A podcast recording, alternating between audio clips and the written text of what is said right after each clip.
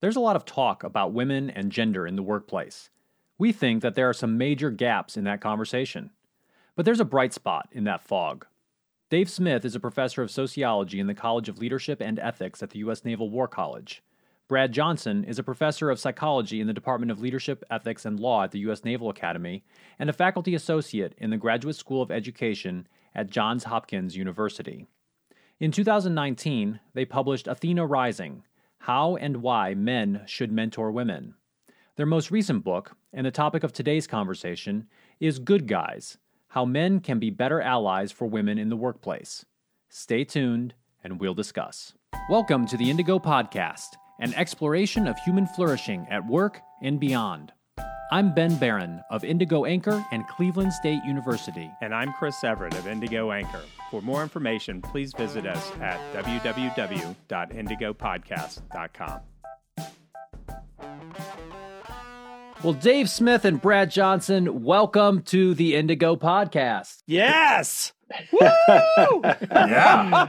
Thank you, gentlemen. Good Thanks, to be guys. here with you. Good to it's be here. Thanks so for including good. us. Thank you so much. So we're just so excited to talk about this topic here today. And um, you know, Chris, why don't you just take us off here? Yeah. So let's just cut to the chase, guys. Two things. What the heck is an ally? And this sounds like a bunch of fluffy mamby pamby kumbaya that just you, the minute you hear time to be an ally, you're like snoozeville. But why is this important? What is an ally, and, and why should somebody that's just trying to get through the day give a rip? Yeah, yeah, I think it's a great question, and, hopefully one that uh, your audience is ready to tackle here with us today. And so, you know, I think it's interesting that when Brad and I got started doing this work together many years ago, um, you know, we focused first, in particular, about how to engage men specifically as mentors and sponsors. And then it's interesting, you know, as Me Too went widespread in 2017, we got pulled into this conversation, right, about how can men be better allies? And so, what we're talking about here is how do we show up in the workplace and the kinds of relationships we have with our female colleagues, right? How can we be supportive, engaging, collaborative, uh, working towards equity and fairness and justice there in the workplace, but but really holding ourselves individually accountable for engaging in those relationships. So an ally is just somebody who's there, got somebody else's back, right? We're we're there to make sure that again, as we see things, um, we're, we're working to level the playing field, equal access to resources. And I think the thing that we forget is that allyship, that ship at the end of there is about a relationship, right? It, and this is about having relationships with, you know, making sure that we have female colleagues included in those as we think about our network in, in the workplace. Yeah, and and the why, Chris. I mean, gosh, you know, there there's so many whys here you know, one of them is a flat out business case, a bottom line case that companies with more women, more women in leadership, better gender balance, they just make more money. They're more viable. They're more creative. Uh, they have more sustained success. There's a moral case, right? You know, gosh, we, we want to include half the population uh, in opportunities uh, economically and otherwise, and and those are women that we care about. And then there's the personal, you know, case for a lot of guys that you know I I know women that I, I want to have an equal footing in the workplace. My daughter, my partner, my sister, these are women I care about, not to mention women I work with. So I, I got to be all in uh, if I want them to be able to enter the workplace and find it equitable. You know, I'm so glad you brought that up, Brad, because I have two daughters myself. Now, I was raised in a house with, you know, three boys. So uh, our house is, didn't smell as good as, say, maybe some of the other houses on the block, right? but, you know, we always bring this piece up. Why should we give a rip about doing good? Oh, because of the money. And I just want to interject that that's morally bankrupt, guys. Who wants to live and yes, sometimes you got to start with bad reasons yeah. doing right. I'm okay with that. But hopefully we trend to the place of we want to live in not the land of the dark elves where everybody's stabbing each other's back. Because I'll see guys like, well, what about my ally? And I'm like, dude, it stinks being in a work environment. Forget about the women for a second. It stinks being in a work environment where all the guys are cutthroat and stabbing each other in the back all the time. And so what do you do? You find a couple good guys and you're allies to each other against the garbage. And I just want to say that this is a time for you to just include some women in there and be allies against that cutthroat. You know, don't tell the women, you're like, well, you think it's bad. You should see what the guys do to each other. No.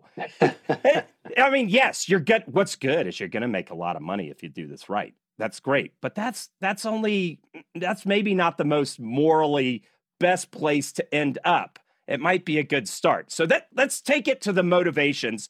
So why'd you guys write this book? Yeah, well, you know, so I, I, think there are two big things going on for us, right? You know, so we're both academic nerds. We can't discount that, right? You know, I'm I'm a career-long researcher in mentoring relationships, and I've always been concerned about this data that women don't get mentored as much, and they certainly don't get sponsored in the workplace. And so there was that academic curiosity. And then, you know, my colleague Dave comes along, this sociologist who writes uh, entirely about gender, work, and family. And we began having these conversations about why men don't show up, why men don't mentor, sponsor, and then why don't they even show up as great colleagues uh, with women in the workplace. So that was going on. But we also have the personal. And I think if you talk to a lot of guys who are leaning in in this area, there's always, I think to your point, Chris, there's always this personal connection, whether it's daughters, whether it's wives and partners, whether you know it's some other woman that I care about. In my case, it was my sister. Um, you know, I entered the Navy as a Navy lieutenant, and I, I had four years active duty. My sister came in also, and she's still in. She's a rock star captain, commanding officer, and I've watched for 25 years her trajectory through the Navy. And I gotta just tell you, she encounters headwinds every day that I never did, right? Mm. Guys tell her to smile every day. Um, she's been told she shouldn't run too fast on PRT tests because it, you know, the guys feel embarrassed. Um, she's been told that when she gives a guy direct. Wait, wait a minute. Is that for real? yes. Yeah. yes. hey guys, yes. you stink at running. She's kicking your rear. Oh well, my god. I know. Yeah, exactly. Yeah, and I remember calling her one weekend, and she was kind of down. And I said, "Shannon, what's up?" And she said, Well, you know, we had this PRT, and, you know, it was me and all the guys in the executive leadership team, and I won. And I said, Well, that sounds great. And she said, Well, I felt great initially, but then all the guys come across the line and they're like, Oh, wow, I got beat by a woman. And they're all coming up to her going, ah, You know, my Achilles, uh, you know, or I was a little dehydrated. they all had their own excuses. And then she felt bad. And I said, mm. Shannon, can you hear yourself? A dude would never say that. A guy would just be like, Yeah, in your face. I crushed yeah, you. You're going to have to work out a little bit more, buddy. Lay off the cake. but I, but uh, women get these different messages, right? If they outshine guys and they're, you know, they're being obnoxious or abrasive or whatever it is. And Dave's got his own personal story. So, but Brad, that was kind of an example of male mentoring right there. It wasn't yeah. really big and impactful. You're like, yo, sis, dudes yeah. would never apologize for that crap. Don't yeah. feel bad, right? yes, and and I will say it's reciprocal, Chris, because she does the same thing with me. Right? If I'm missing something or I'm misreading something in the workplace, my sister is my confidant. She's kind of my gender confidant. I can bounce things off. It's safe and she gives me the real scoop and and that's been incredibly helpful that two-way kind of mentoring. Yeah i think this this also this part about that brad and i had lots of conversations in terms of you know why guys are not uh, don't see a role for themselves when it comes to this in their organization right of advancing not just people who look like them but all, all their all their employees all the people that they work with out there. And it was really perplexing to us as we we started to to under, get to understand this. And I think one of the challenges, back to what you said, Chris, earlier, is that yeah, I mean, lots of people throw out this idea that this is the business case for this, right? You're going to make there's more money to be made for your organization and maybe for you personally as well, but I think what the reason for that is that we forget, and I think this is the really important part, is that it makes our workplace a lot more fun, a lot more enjoyable to be around, right? When we when we have these different kinds of relationships and we can be better colleagues to each other and you know, the fact that we can make better decisions and we can be more innovative and more creative and we combine work and family and we can talk about things that you know that we're interested in and we can have each other's backs. I think this this whole part like Brad said that you know, being able to get feedback right, from others in the workplace is really helpful, as opposed to this cutthroat, right, com- ultra competitive, hyper masculine, also known as toxic workplace cultures, Yeah. right? Yeah. Absolutely. Right. There's just no nobody wants to work in that place. I mean, we we can be all honest with each other for just a minute. It's like I I don't want to be a part of that. That Even the winners don't want to work there because they're looking behind their back every minute. They're going to be stabbed or pushed off the roost. It's, it's disgusting. Yeah. the interesting thing is though that it, it pushes us away from these kinds of relationships where we can be better people and better leaders too. Right. And the research, you know, again, I think the evidence is is really helpful in particular as you're making this message to men that hey, we we become better leaders in terms of we get access to information when we have more diverse networks of people, right? And we have closer relationships with uh, our colleagues at work. We have these more diverse networks out there. Again, makes you more successful in your job as a leader. And we find that you have higher emotional intelligence, better interpersonal skills, more empathy, better communication skills. All makes you better as a leader, more fun, enjoyable to work with. And you know, and again, it makes you a better person. So you get to take that home with you at night. And so you get to be a better parent, a better partner. And so there's just lots of great benefits that we just tend to avoid or we just don't talk about enough, I think. You know, so one thing that I found really interesting in the book was how you articulated this idea of men being the missing ingredient in this entire problem. And uh, you know, it- it's something that I I feel like I noticed uh, when you know being around kind of the diversity conversation, um, but I did not articulate nearly as well as you did in the book, of course. Um, but I think it's a really interesting um, angle on this, and I'm just curious to know, you know, what do you think about some of the initiatives that organizations do to perhaps promote women, um, such as having all female employee resource groups and those types of items. Um, how does that square with the research and your your thoughts in this area? Yeah, let me. I'll start. I know Brad's got thoughts too, but so you know, employee resource groups, a a you know originally uh, created to create a safe space, right for for people. In this case, we're ta- we're going to talk about women's ERGs for women to gather, to share resources, to network, to in many ways share experiences and understanding of how they're overcoming.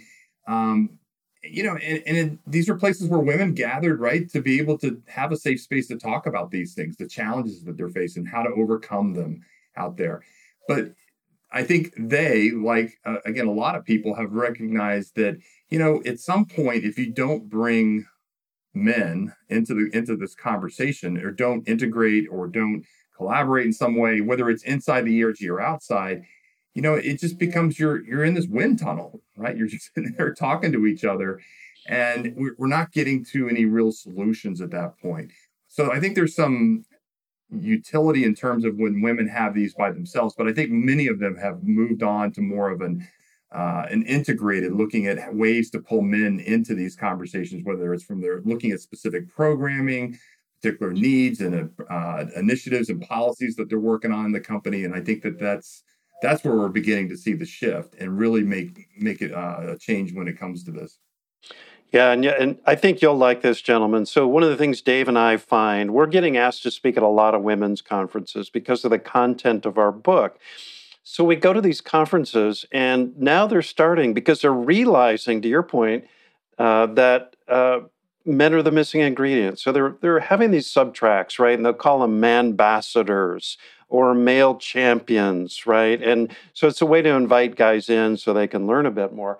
Well, the, you know, the great thing about male champions is that guys show up, right? Yeah, I'm a champion. I'll, I'll go to this. and and women understandably roll their eyes like really dude i got to call you a champion just to get you interested in equity and fairness and justice and and i think the truth is well maybe you know how do we pull these guys in and that may be one way to do it the problem is when these dudes then come to the event and they're talking at women, right? They're mansplaining how women should do equity or overcome obstacles in the workplace.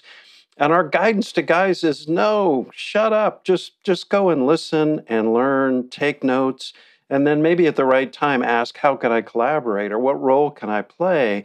But don't take over. Uh, you don't need to be the center of attention when you go to one of these equity events. yeah, for far too long, it's just been this you know, and I think the advances that women have made in the workplace have largely been to their ability to adapt to the current workplace, right? And I feel like, you know, up through about the year 2000, although we've taken about three steps backwards during the pandemic, you know, they advanced about as far as they could. Now we're just making these really tiny incremental advances because to a large degree, they've done everything that they can possibly do within the workplace, right? Now the workplace needs to change, right? And men need to be part of that solution. And that's the, I think that's the hard part. You know, that's why guys have to get in there and understand why they need to be part of this solution. That's right. And just for our listeners, in case you fell asleep during our intro, we are talking with Brad Johnson and Dave Smith, author of an excellent book. Pause, go buy this book. Good Guys How Men Can Be Better Allies for Women in the Workplace. This book does not stink. That, that, that might be the best thing anybody's fest. ever said. Because a lot, of, guys, I got to be honest. A lot of people that address this topic, it's in a way, it's not in a way that why should guys give a rip? And you and you guys really hit a home run here. Yeah, well, yeah. we appreciate that, and I think you know one of the things in particular that that the messaging to men, right, has been this blame shame game that it's like blaming men for all of this and shaming them, and it's like you know that just does not motivate behavior to create change or to to motivate behavior to, to create solutions here. And you know brad and i have found that over and over again. It's like no we need to be more we need to give aspirational messages one right about what we can do and, and make it specific. Let's let's go to the guys and let's talk to them about what they're what what do they need to help? And really it's, it's kind of a couple things. It's, it's developing awareness and understanding of the problem because in many ways as guys we have not experienced it. We have not seen it. We don't know what it's like to walk a mile in a woman's shoes. And you know understanding that awareness right is key to solving the problem. It's really hard to fix things that you can't see. And so many leaders have told us that men in particular. And then the final part of that is really about I need to know what are the things I need to do? What are the practical everyday actions I can do at whatever role, you know, I'm in and function in my in my organization, whatever level of leadership I'm in. What are the specific things I can do? Make it very tactical, strategic in, in doing that. Because, you know, frankly, a lot of guys are afraid to make mistakes. They're afraid to step in it, to offend, and and they and they can come up with all sorts of examples about why that, you know, that's going to hurt them and, and why they shouldn't get involved. So we need to again motivate them to uh, give them the actions that they can start putting into practice today. Let, let's talk about that shame piece because I feel like this is kind of part of the discourse. Hey, mm-hmm. I care, but that's an unknown region over there. You know, we talk about it's not enough to be not racist. You must be anti racist. All men are sexist. Or at, eh, talk about the motivation piece. How, if we want to bring people along, how should we present this to people other than it just seems to be that shame go stand in the corner and feel bad about your life kind of right. yeah yeah. Yeah so we're not fans of the dunce cap in the corner kind of thing. That i don't think that works for guys. I i think that um, you know we've already talked about motivations and i i do think you've got to recognize that every guy you encounter is somewhere on this continuum, right? We we think of it as the ally journey. And I want to meet these guys where they are. And and there are some guys who, you know, just I think it's a small group, a, a few guys who are very misogynistic and just don't give a rip. They don't care. But that's a tiny group. Every other guy somewhere on this continuum, he's somewhat open. Maybe he doesn't understand the problem. Maybe he doesn't have much interaction with women. Maybe he's a little anxious. There are other guys at the far end who are all in advocates. They're doing it every day. They're kind of role modeling for the rest of us. I just want to meet these guys where they are and recognize we need all these guys in the fight. So let's not alienate them. You know, let's not do the shaming thing. I, I don't want to go too far into the toxic masculinity thing. I'd rather focus on the aspirational and and give them the uh, the picture of what it looks like when you're really showing up. Let's give them the tools. Let's equip them let's reinforce them, let's encourage them. I, I, we'd really rather take that approach. Yeah. yeah. So, Brad, you know, you mentioned earlier this um, gap, you know, in terms of women being mentored. And I know this is an, a research area of yours. And the first book that uh, the two of you wrote was Athena Rising, which focused on that idea of mentoring in the workplace as it pertains to gender relationships. And uh, I just thought, I'd love for you to maybe tease that out a little bit more and tell us a little bit more about what is the the mentoring gap here and and what um why should we care about it? Yeah, well, I'll, I'll jump in, and Dave, you may have other thoughts, but you know, the, there, there are a couple of things here. You know, the, number one, there are some reluctance uh, sort of factors here. There are things that keep guys on the sidelines. Um, I'll mention that, and then Dave, maybe you can talk about this gap. You know, the aspiration gap we see all the time, but the reluctant stuff. You know, we've talked about the anxiety, the unknown. I don't have a manuscript for how to have a close collegial, non-sexual relationship with a woman in the workplace. So I'm uncomfortable. Say that again, Brad. Yeah, I don't have a manuscript. I, I, I got I got manuscripts for how to have a relationship with a mom and a sister and maybe a partner, but no one ever gave me a manuscript for how to have this close, collegial, connected, trusting, and non-sexual, uh, non-romantic relationship with women. Mm. And because I don't know what that looks like, I don't have a roadmap. I, ooh, that's unknown. I'm scared about these false narratives about me too, which, believe me, are quite false. Dave and I have looked at the data. You're hearing all these false narratives that women make false accusations frequently against men. It's just not true. Uh, it's quite rare when that happens. So um, I have to kind of recognize some guys are on the sidelines for different reasons. I'll also just share one that I think you're going to enjoy. Uh, this one's kind of fun for us to talk about, Chris, and it's a whole attraction issue. So, a lot of guys uh, uh, have told Dave and I, hey, what if I'm trying to mentor a woman and she's attractive? Wouldn't that be awkward? What would I do? And we love to share with them some interesting research. In social psychology, there's this great research on perceived mutual attraction. And so they'll go into a workplace like yours and they'll have everyone fill out, you know, there's a list of everyone you work with, and anonymously you rate how attractive do I find everyone? Hot or not uh, in the workplace? Exactly. yeah. With, with everyone I work with. I gotta with. get into research. Ben, I've gone the wrong direction in my life. Social psychologists know how to have a good time with, with research. And then and then there's another column where I anonymously rate to what extent do I think each person I work with is attracted to me and it turns out one gender radically overestimates that second column, right? And it's us dudes. We tend to think women are more interested in us than they actually are. So we love to share that with guys and just say, dude, she's really not that into you. So let's just keep it professional and not get hung up on that. you know, and these were before Me Too, right? A lot of this this reluctant male syndrome, as we called it in Athena Rising, was all before Me Too. But you know, there's this allyship, the allyship part of this, the gap that we see about why men don't get engaged in doing this work is interestingly, and you know, Brad and I found this in our research that in talking to lots of men, most men believe in gender equity. They believe in gender equality. Just like again, there's a small percentage out there, yes, okay, that that doesn't doesn't want to be a part of this, and that's fine. Let let them go crawl in their holes. But the rest of the men in the world, they do. And, and I think that that's important to, re, to recognize that, okay, so most men, if we start in that place, that most men believe in this, okay, then why aren't we, why, why are we still dealing with all of this? Why aren't we making faster advances? And part of it is that just because you believe it doesn't mean you're actually doing it. And it goes, goes back to Chris's comment, you know, about the fact that am I an anti-sexist? It's not enough not to be sexist. Are you an anti-sexist, right? And so this gets to the public piece about are you doing the work? Are you doing the actions every day to create equity in the workplace? And are you holding yourself accountable for it? And and back to the kind of the blame shame game, we don't believe in blaming and shaming, but at the same time, we do think that we have to hold each other accountable, right? And this is something that we as men can do for each other. And and again, the women that we are allies with, you know, they can help to hold us accountable too for doing that work. The the the best solution, right, to creating or eliminating this gap is feedback.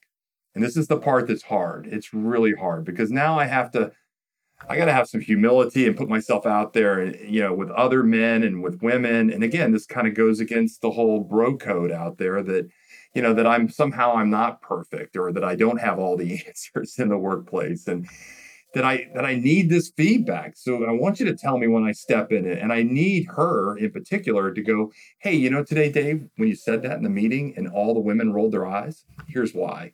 It's like, oh my God, thank you. Um, and and you know, accepting that I'm not perfect, I'm gonna make mistakes along the way. And then as guys, we gotta share that information. Gotta gotta start to share that, right? And and to understand um, how we can all become better. But we got to hold each other accountable in doing that work. Yeah. So just a brief back there.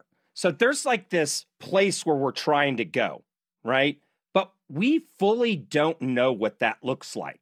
And so we're taking a growth mindset of we're just going to grow in that direction because where we're at's kind of lame, right? Yeah. Yeah. Or not so good, I should say.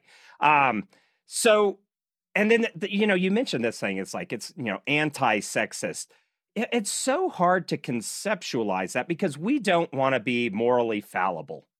Yeah. You know, Mhm. I've I've struggled with this as I've done a lot of reading in the sex and race and gender spaces and all that kind of stuff. I and it's not that I want to do the minimally viable, not sexist, right? Like, hold it, wait, wait, is the line here? Is it here? Is it right? Where's it at? How how can myself as an individual conceptualize some kind of sense of self that has autonomy that's worthwhile on this planet? And then also the gaps from where I want to be and where we're trying to go as a society.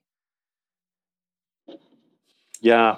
Yeah, that's gosh, that's where that humility I think really kicks in. And you know what Dave and I are always talking about is a learning orientation, uh, Chris. That man, I I I want to give myself permission for the whole humanity thing and the whole fallibility thing.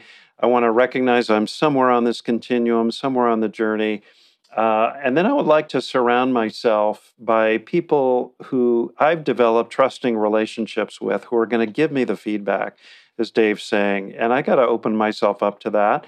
Um, I'm going to get it wrong. Um, Dave and I happen to get it wrong frequently. Uh, as two guys who have been writing in this area for like eight or nine years, we get it wrong. And, you know, when we were first writing our very first book, Athena Rising, um, we this is all about how men can mentor women. We had a different title, as is often the case. Our, our title at that time was Guiding Athena.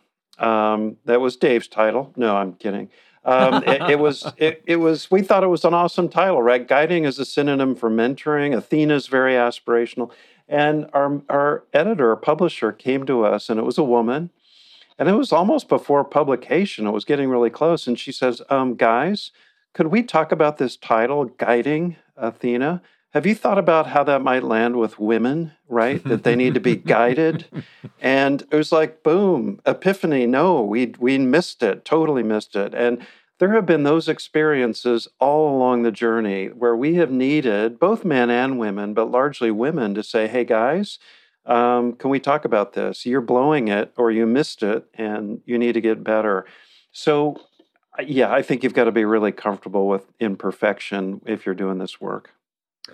You know, so one thing you bring up in the book is this idea of t- being a tempered radical, and this comes from Deborah Meyerson's work. Um, she's from Stanford, and this idea of uh, how you can act in, in an organization and be a little bit different in order to be a driver for organizational change.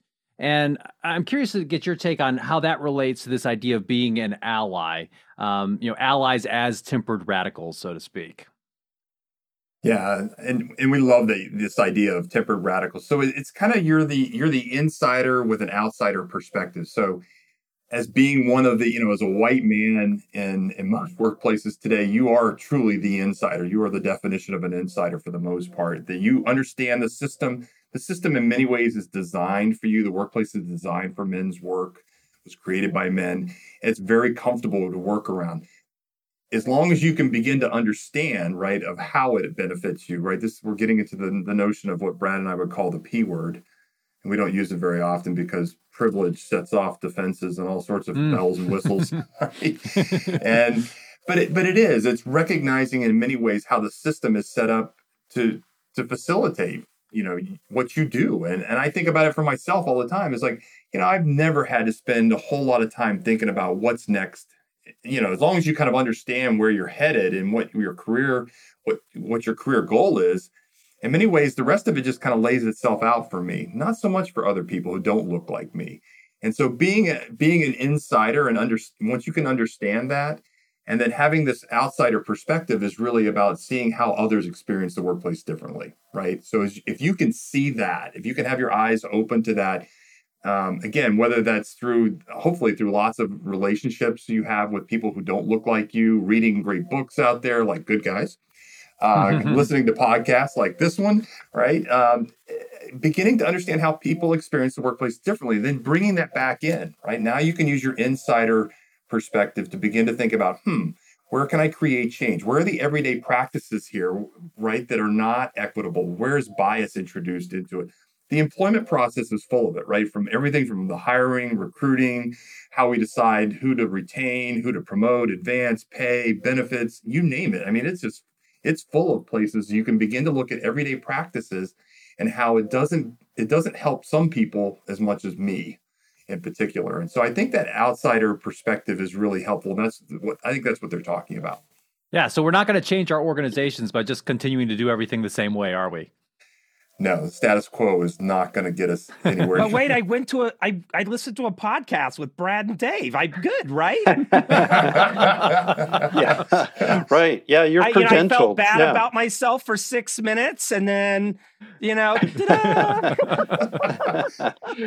yeah. you know, it's well, an interesting point though, because you know, yes. often in organizations we find that leadership, right, as they're trying to it, I think in, in many ways, I think very honestly, trying to sort out and, and solve some of these problems will create programs, right? So it might be a women's mentoring program, for example. And and again, they they if they're not involved, they're not actually monitoring or hold, holding people accountable for the results. And are we really creating change, or are we just checking another block? Is another another CYA action out there? And I think this is where leaders today are starting to be held accountable for this. You know, it's not okay just to have strategic messaging about gender equity or racial equity in your organization. People want to see change. They want to see the action that goes with it. Right. You know, one thing that Chris and I oftentimes say is you can't fake this stuff. I think it applies across a number of different ways that you can behave as a leader. But if it's not if it's not coming from a place of authenticity and what you actually mm. care about these things, then it is going to turn into this, oh well, we did the program, we have the budget, you know, what do you what else do you want from us, right? Yeah. Yeah, and and we find that absolutely. And I'll just say on the interpersonal level, women are really attuned to this, um, Ben. That you know, women know who the fake male allies are. You know, this is the guy who uh, slings on his ally cape. Uh, maybe to impress a woman, to to please his boss. You know, you, you notice that he's only kind of woke around gender when his boss is watching him uh, or when you know he's in a meeting with a couple of women, wants to show off. But then all the other, you know, the, the other hours of the day, he's spending engaging in all the bro banter. He's telling the jokes. He's laughing at the jokes. He's not he's not all in. Um, it, it's very selective. It's very superficial. And I will say the women that we interviewed for Good Guys, they have those guys figured out pretty quickly. That, as you say, it's not coming from a place of authenticity. It's not mm. Um, when she's not in the room, um, he's back to the old, you know, the old game, the old bro behavior, and women know who those guys are. And I can tell you, putting yourself out there, you know, as somebody who, you know, if you claim the title of ally or, or, or you're at least doing the work. So people like Brad and I, for example, publicly out there, you know, advocating and doing this work, you're going to be held accountable on everything. It just Brad shared one story with you, but there's lots of stories of that, of, of different again things. We get that feedback, which is great, and we get better. We learn from it and then we share it with other men out there. But we, we need more of that, right? We need more people putting themselves out there publicly, right, of doing the work and trying to get better at it. Yeah, that's great. So I'd like to move now to some of the um, pieces that are in the book in terms of these three different parts of kind of this allyship equation. You talk about interpersonal allyship, you talk about public allyship, and systemic allyship. And maybe we could start with that first one, this interpersonal allyship. Uh, what's that all about?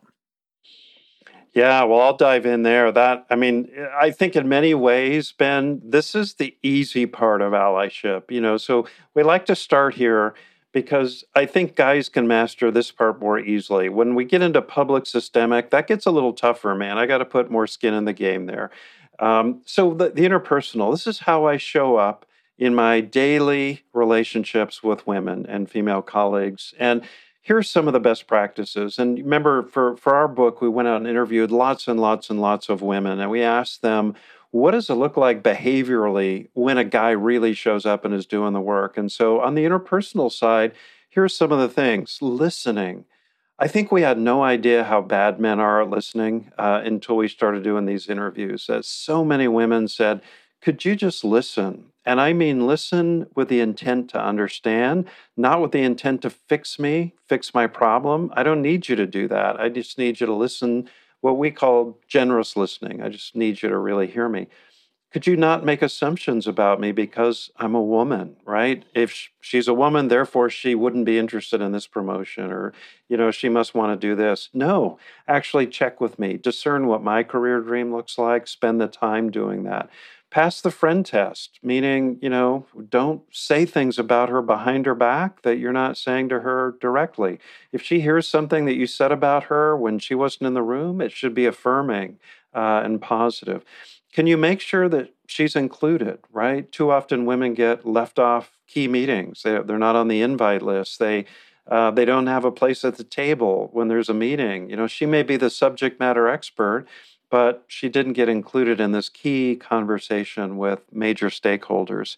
Um, can I uh, can I really work on um, the sponsorship piece? Is the last one I'll offer. So we mentioned that women don't get sponsored the way that men do. And if I'm a guy and I want to be a better colleague and a, a, a better advocate for women in the workplace, I got to be really thoughtful about am I pushing women forward? Am I a deliberate sponsor? And our best example of this was Sheryl Sandberg. Got to interview her for both books.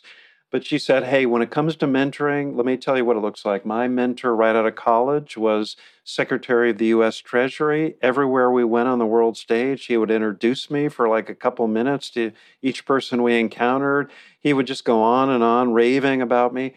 And I said, Larry, that's embarrassing. Stop. And he said, Sheryl, this is how things take off. This is how your career launches. This is sponsoring. You've got to let me do this. So I think litmus test for us men are you talking about her when she's not even in the room? Are you her raving fan? Are you telling other people why she should be next up for some promotion? If you're not doing that work, it's a real missed opportunity to get to better gender equity.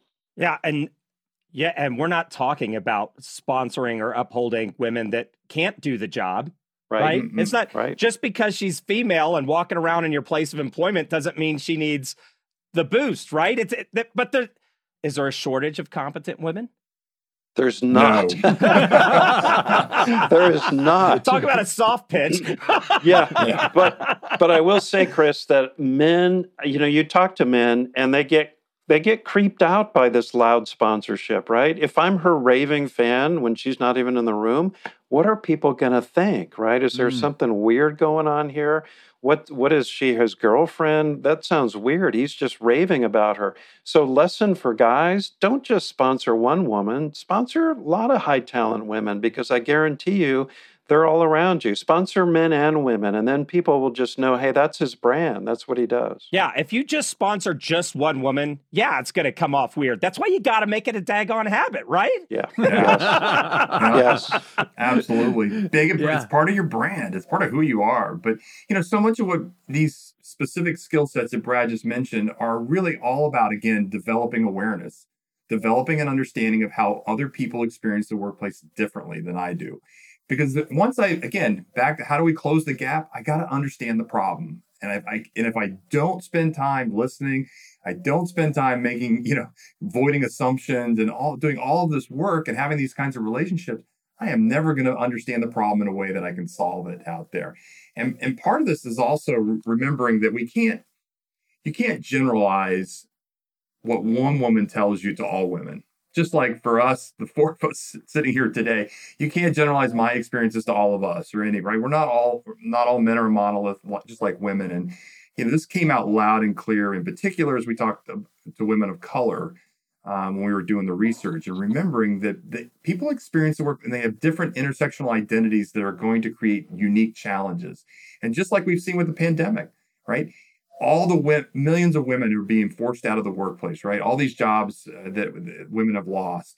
Um, again, if you said, "Oh, well, we're, we're going to to fix this, right? To sort this out, we're going to target programs and money and policy toward all women," well, you would fail, generally because why? Because well, it, it disproportionately affects women of color more than than than white women, right? And so if we didn't disaggregate the data a little bit and look a little deeper, really begin to understand the problem, we would totally miss that. And so I think it's really important, you know, that in particular, as we think about women of color, they, they would tell us that, hey, I, I feel like I work twice as hard to get half as far. This is the kind of the double double jeopardy notion. Um, the other one that's kind of very different that I think a lot of men don't understand or haven't heard is that sometimes women of color feel invisible, and they will talk about this invisibility, right? That I just don't feel like I'm seen or heard or valued in the same way. And it was really interesting. We had a conversation the other day with a participant in one of the events that we did, and she said, you know, it really resonated with me because part of it is that when when white when senior white men look at me as a black woman, they they have a hard time identifying with me because they don't see their daughter, they don't see their wife, they don't see their you pick the white woman that they're close to and they understand that experience, but then they look at her and they go, I don't see you. And and mm. so they don't know what to do at that. And they don't get so they don't get the same kind of sponsoring, they don't get the same kind of mentoring, they don't get the same opportunities that that again we're seeing for white women out there. And so you can't just again put a blanket on this and go, oh, well, it's all women, right? it's not right in that way. And so I think that's important too as we think about developing awareness. The the other piece of this I think is really important is is as we begin to develop the awareness is putting it into practice, right? Situational awareness. And so where do you do that? I don't know. Well, great spaces where there's lots of people like those darn meetings that we always have to go to and you can do those in the physical you know in-person workspace and you can do that in a virtual setting and you can just start by asking all right, let me just start by asking myself lots of questions like, all right, who's in the room? Who got included? Who got a seat at the table? Who got who got totally excluded, didn't get invited to the meeting? Who's got a speaking role? Who's getting plenty of airtime to make their contributions? Who's getting overlooked? Who's having their expertise completely dismissed or devalued? Who's having their ideas stolen? I can't tell you how many times Brad and I heard this story, and I and it I, about broke my neck shaking my head every time I heard it a woman, a senior woman would tell us about how she had this idea, she put it out there, and it would just kind of land flat. and Nobody paid much attention to it. And then, you know, 20 minutes later, some dude would have the same idea repackaged as his own, taking credit for it. And it's like, whoa, wow, Brad, what a great idea. That's incredible. And, and I just remember thinking to myself, I have never had that happen to me. I have no visibility on that whatsoever. And Brad felt the same way. And, you know, but now that I'm aware of it, I can look for it. And then when I look for it, guess what? I begin to see it. And it's yeah. really easy once you've seen it. Then you can think about, all right, so what are the public things that I can do, right? Getting into the public allyship. What can I do to disrupt it in the moment? But the crazy thing is that, you know, just to show you how little uh, visibility we as guys have on this is women have terms and names for these things, just like mansplaining. So they call this bro appropriation. So when when bros take women's ideas, right, and take credit for them out there, but they have language for all of this, and we're just oblivious to it in many cases. Yeah, well, and so this uh, this idea of public allyship that you're starting to delve into here, um, you know, you refer to these in the book as different watchdog skills, and yeah. I think that's great. You know, where you it, it's kind of kind of goes back to what we've been trained in the military, and and you know, regarding terrorism, you see something, you say something, and uh, what are some other things that you should look out for as, let's say, you're a, a, male leader and you're like, I, I, buy it, you know, I buy it in terms of the ideas, and I also buy it in terms of the book. Um, but let's, uh, I want to do this. Um, what other types of things maybe should they be w- watching out for?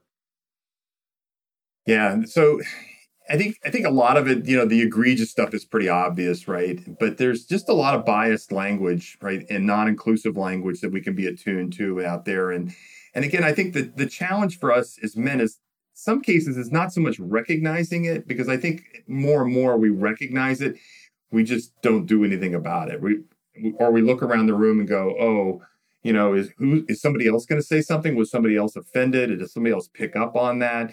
Um, what what did the women in the room? Did they notice it? How are they reacting to it?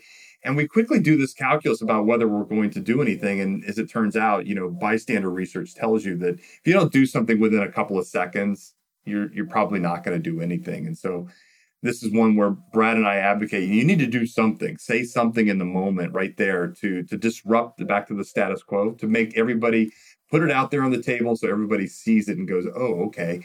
And if you're not sure what to say, we often again we'll, we'll recommend this technique, the ouch technique we call it and so, and it's kind of weird and it's kind of quirky and awkward, but it's one of those where, you know, that agreed that that sexist or biased comment was just made. People were wondering what to do and you don't know what to say and you just go, ouch.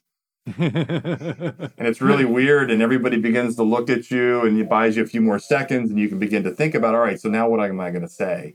And, and then you can you can begin to own it right and say hey I, I didn't find that to be funny or that's I, I, don't appreciate that. I don't appreciate you you demeaning our female colleagues, or we don't do that here. That's not who we are. Whatever the con, you know the feedback is that you want to give in the moment. The um and the one thing there you cannot do is you can't go, hey uh, Ben, dude, you can't say that there because you know Mary's here in the room. It's like, no, mm. you got to mm. own that for yourself. Yeah, right? say it when she's gone. That's so exactly. much better. oh, vomit. but you hear these things all the time, right? Wow. And, and we have to, we have, we do have to do that, and we have to recognize that, you know, it's the calculus for doing this is not always that simple either, right? So sometimes, you know, do I do it in public or, you know, a lot of times as we many of us have been trained, it's like, oh no, we give feedback like this and critical feedback like this in private sometimes yes. There might be a you know depending on the relationship who that guy is. Is he a more older older guy? Is he a younger guy who's trying to get it? Maybe he's just oblivious to this. You know what was the comment? Who was in the room? These are things that you're thinking about very quickly trying to think about whether i should say something right there or wait and say something in private. At the bottom line of all this is how can i be most effective in changing behavior right? How can i influence this person as well as others, right? So when there's others in the room, we're influencing them too. And, you know, one of the things we find again in the social psych research is that as guys, we have this expectation that all the other men in the room have a really high level of acceptance of sexist and biased comments. The fact is, most men don't. It just takes one person saying something, and, and suddenly it's like, oh, thank you for doing that. I, I was really uncomfortable with that too, and I'm glad you said something. And and it makes a difference when we as men, as the majority group out there, say something because, again, guys are worried about being penalized. But the fact is that you're not going to lose your bro code. You're not going to violate the. I'm sorry, you're not going to lose your man card and violate the bro code there if um, if you say something. We actually, as guys, sometimes we don't get penalized at all, or in some cases, we get a bump up in terms hmm. of our evaluations or how people perceive us because dude, Chris, now you're a, you're a champion out there. You're back to yeah, way to go, man. Appreciate you doing that. As opposed to women, if they say something, they do get penalized, and the research mm. is really clear on that. They are going to get penalized for saying something because then it's seen as self interest. Right. So, really important that again. Um, that we we step forward and think about how do we disrupt the status quo? How do we confront or this kind of behavior and just call it out? All right, so let me ask a tough question on that one. All right, because we're you know we interpersonally we can get that. All right, we're helping everybody out. Okay, maybe change a few things here. Public, I can say it in public. But now let's talk about something that kind of bridges that public and systemic allyship. Eh, there's only so many jobs at the top. Nancy's smarter than me, but I really want that promotion right? You see that kind of stuff. And it's like, well, you know, I couldn't beat her in the field. So I'll just pick up these little hand grenades that are in our public ethos sexism, racism. I mean, we see people do that all the time. As a power play, they push people out. If you're at the head of an organization and you want to change that culture, what are some practical steps that prevent that kind of numbskullery? You know, because there's always going to be somebody that can be unaccountable, right? We can't stop that. But what can you do if you are interested? Hey, I'm at, I'm the CEO. I don't have to compete. I don't have those pressures for bringing home the bacon, that kind of thing. But I don't want people winning that way in my org. What what what are some things you can do there? Wow, yeah, that's a great question, Chris. I, you know, this is this is you're really kind of getting to the accountability issue, right? So how do I do allyship from the top and hold people accountable? Um, you know, I, I, think that the kind of culture that I create as a leader has much to do with this. And, you know, what am I rewarding? What kind of behavior am I rewarding? Um, you know, I, I, can talk all I want about a sort of a mentoring culture and an equitable culture, but what do I really reward at the bottom at the end of the day? You know, is it is it just bottom line financial stuff? Or is it the way that you show up every day and and am i assessing that am i evaluating it because people know um, how their colleagues are showing up. And so, am I am I tapping that? Is that part of semi-annual evaluations that we ask what somebody's like as a colleague? Are they supportive? Are they a great mentor? And then do we actually reward that? Um, I think that you have to do some of that accountability if you want to get the right people moving forward. Another piece of this, especially when it relates to gender, is actually doing accountability when it comes to who your top executives and managers are sponsoring and mentoring, right? So we see more and more companies. Ernst Young is one uh, great example that are now requiring, especially men beyond a certain level, they have to sponsor at least two talented junior women. They're they're required to. And then they're evaluated on how far she goes and how successful she is in the company. That that really begins to change, you know, my thinking. This is not zero sum. This is not just one of us winning. If I'm promoting more women, Ernst Young is going to do better, and you know the pie gets bigger for all of us. So there's more opportunity. So, you know, crushing that zero sum kind of thinking that I think men fall prey to when it comes to this equity issue. Yeah, I think there's a couple pieces, real quick, a couple pieces to this that are really important in creating this culture as senior leaders in particular. Um, being able to talk about these topics and issues in a way that is meaningful to, especially to frontline managers who are really, you know, where the rubber meets the road out there. And way too many senior leaders are really uncomfortable talking about diversity and inclusion. They're, they're uncomfortable talking about gender. They're uncomfortable talking about race. And I, I think they need to learn how to get comfortable being uncomfortable. In many ways, that you know, this is really about how do you create your personal narrative about why this is important to you, and can you share that story with people that really connects it to them? And then once they see that it's personally important to you, how do you connect it to the business, to the mainline part of what you do? This is not some HR program. This is not just a D&I thing. This is a part, this is functionally important to how we accomplish our, our job and our mission out there. And once you can do that, people start to sit up and take notice. And then the second part of this is really about transparency. Are you tra- how transparent are you about these different programs, initiatives, goals, targets, whatever the case might be in your company? Are you showing how you're doing, how you're progressing at this? Because this is what begins to build trust in the organization. People say, "Hey, I hear you saying this. Show me what we're doing, and, and how well are we doing at it?" And that's just the internal part to the organization, right? The external part is important too, because investors are looking, your diverse talent out there for future employees, they're looking, everybody's looking today to see can you walk the talk? You just said uncomfortable so many times in this episode. Yeah. And I just want to say, as somebody who evaluates executives and does a lot of C suite coaching, wait a minute, you're uncomfortable talking to women, but I'm supposed to hand you like 20 million of top line revenue to manage. exactly. yes. What what the heck yes. is that, dude? Yes. yeah, I'm so glad you say that, Chris, because one thing though, Dave and I get pushback, you know, the, and this is a question I bet you guys hear all the time, but we have men say, Yeah, no, I'm sorry, I would never take a closed door meeting with a woman. You know, that's just too risky. And, you know, our response to that is almost to be incredulous. Like, really? You're a leader in 2021 and you can't have a meeting with a woman? You need to resign and hand that job over to somebody who's more comfortable and confident or you know hand your job over to a woman uh, but but I'm sorry. It's yeah, a, and then tell me how you feel when she feels uncomfortable taking a meeting with you. Yeah. well, well, you know, so that that's interesting. So if she wants an open door meeting, that's great. But you know, message to men who feel uncomfortable meeting with women, then don't you dare uh, meet with the door closed with men. That's just not fair, right? So at least at least create a level playing field. This is great. You know, I'm sure we could talk for hours about this. I want to, I'm being mindful of the time and want to start to bring us in for a landing here. You know, in the conclusion of your book, um, it, it's called The Future in a World of Allies. And you kind of make the case that um, doing all of this would essentially make the world a better place. And, you know, I, it kind of seems like you both kind of want to change the world and make the world a better place. And I'm just curious, really quickly, what motivates you guys personally? Start with you, Brad. Yeah, well, I, I do think that there's a personal motivation for me, and I it, it stems from my sister. Look, you know, I got one sibling; she's a rock star Navy captain. I've just watched for too long, you know, all the gendered headwinds she faces uh, every day going to work. She's an amazing person, um, And I, you know, I don't have a daughter, but if I did, I'd want her to show up in a workplace that was a bit more welcoming, a bit more equitable.